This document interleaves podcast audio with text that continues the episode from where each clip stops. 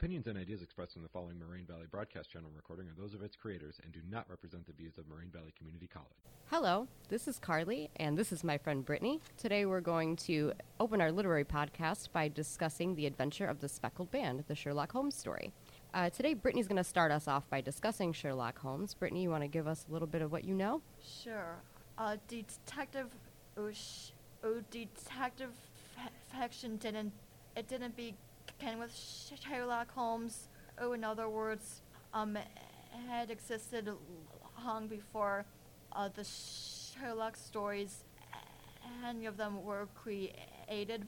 Uh, but if anything, uh, the sh- uh, the Sherlock Holmes stories, uh, they uh, they like uh, they uh, they prompted even more detective works. Um, um, and it's been mentioned that that the that the that the American writer Edgar Allan Poe was inspired was inspired partly partly by Sherlock because uh, because Poe's got like quite a few detective tales under his belt, um, and detective fiction um, eventually spanned to like to like TV and film, which is uh, which is why we got all these cop shows these days. Um, and the formula that Doyle applied to Sherlock uh, um, um, is also is also applied to every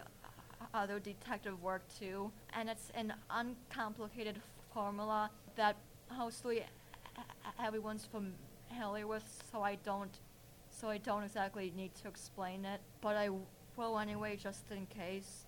Uh, so basically, the inciting incident is that someone is like kidnapped or killed or something else. That's a crime, and then the detective appears and he and he proceeds to to interrogate those who knew the victim, and he, he or she asks them, uh, like, did they did they have any enemies and such. And then during the climax, there's usually like a trust of events that uh, that induces the detective to to reconsider who the who the victim might be.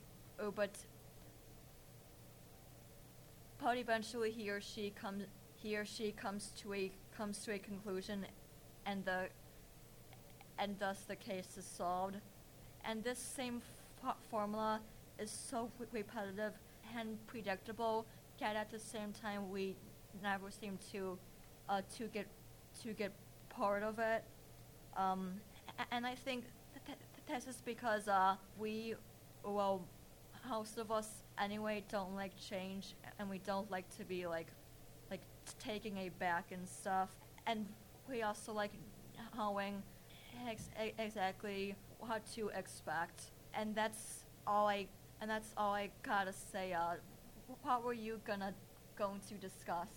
Well, going off of what you said, so w- in an article I read, they were saying that the detective novel actually follows the scientific method, which is really interesting because while it's doing that, it also has gothic elements, which this also speaks about because they're saying that the gothic novel is completely against science and reason but the detective novel has elements of the gothic. So it also has like seemingly supernatural elements that eventually do get figured out. So they do follow the female gothic formula, but they have elements of both.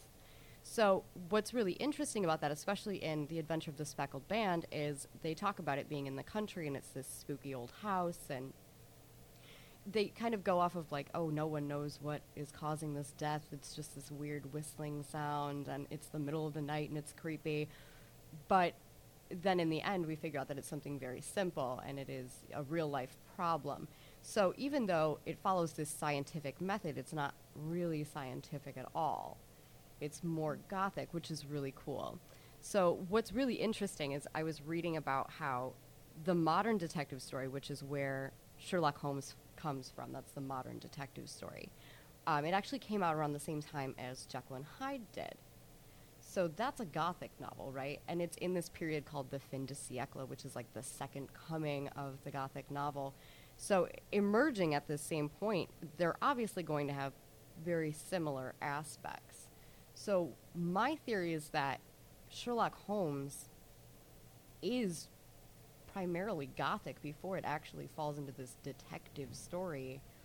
Um, but it's also, I mean, that's what makes it modern is that it's adopting things that the previous detective stories didn't have. So this creepy setting and this supernatural thing, um, even though it ends up not being that, and it does end up being science and reason.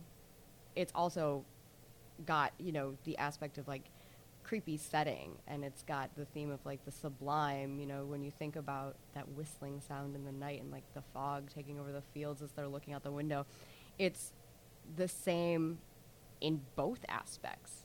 It's actually like it's amazing where gothic and science intersect. So i mean i'm not sure where exactly sir arthur conan doyle got his ideas from because obviously i can't ask him. Yeah.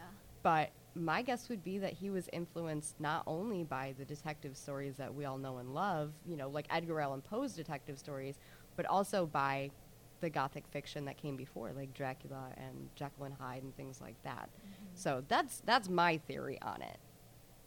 And I'm still looking into it, but there's plenty of research out there and I'm looking forward to learning about it. Yeah. So I don't know. That that was us talking about the adventure of the speckled band and that's what we've got for you today. So thanks for listening.